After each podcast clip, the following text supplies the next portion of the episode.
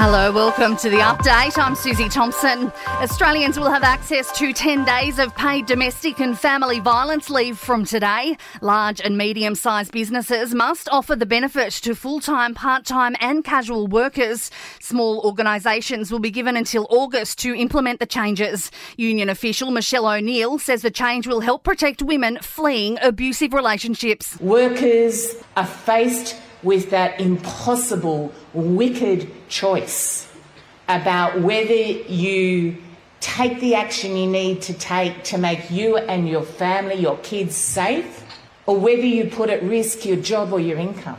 Two parents will face a Queensland court charged with the manslaughter of their three year old daughter. Penelope Campbell died in July of last year when her treatable medical condition was allegedly ignored by her mother and father.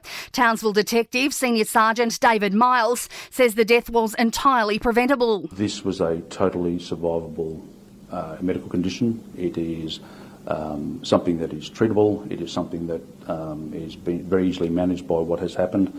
Um, our case is that this child should not have died from this condition.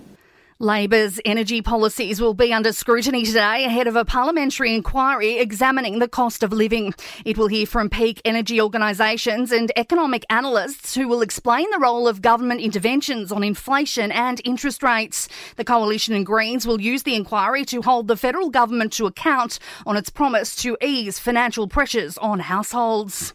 Thousands of people living with blood cancers are being forced to dip into their savings to cover the cost of treatment. The average out of pocket cost for treating cancers such as leukemia is between five and eleven thousand dollars. Leukemia Foundation Chief Executive Chris Tanti says the cost of living crisis is making it harder for patients to pay. When you think about the increased pressure on people through the cost of living and inflation and the price of petrol, etc., the costs have got out of control. But then when you think about patients having to leave their work to get treatment, you know, it's really hard for people to find that sort of money.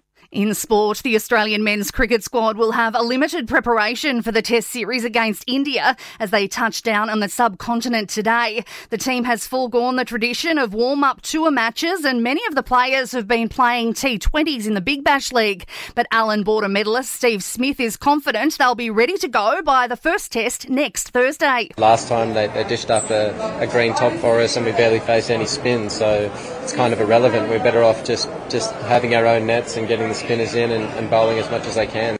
And Football Australia is expecting a strong turnout for the Matildas World Cup opener against Ireland in July. The fixture's been moved to Stadium Australia at Sydney Olympic Park to accommodate an anticipated 82,000 fans.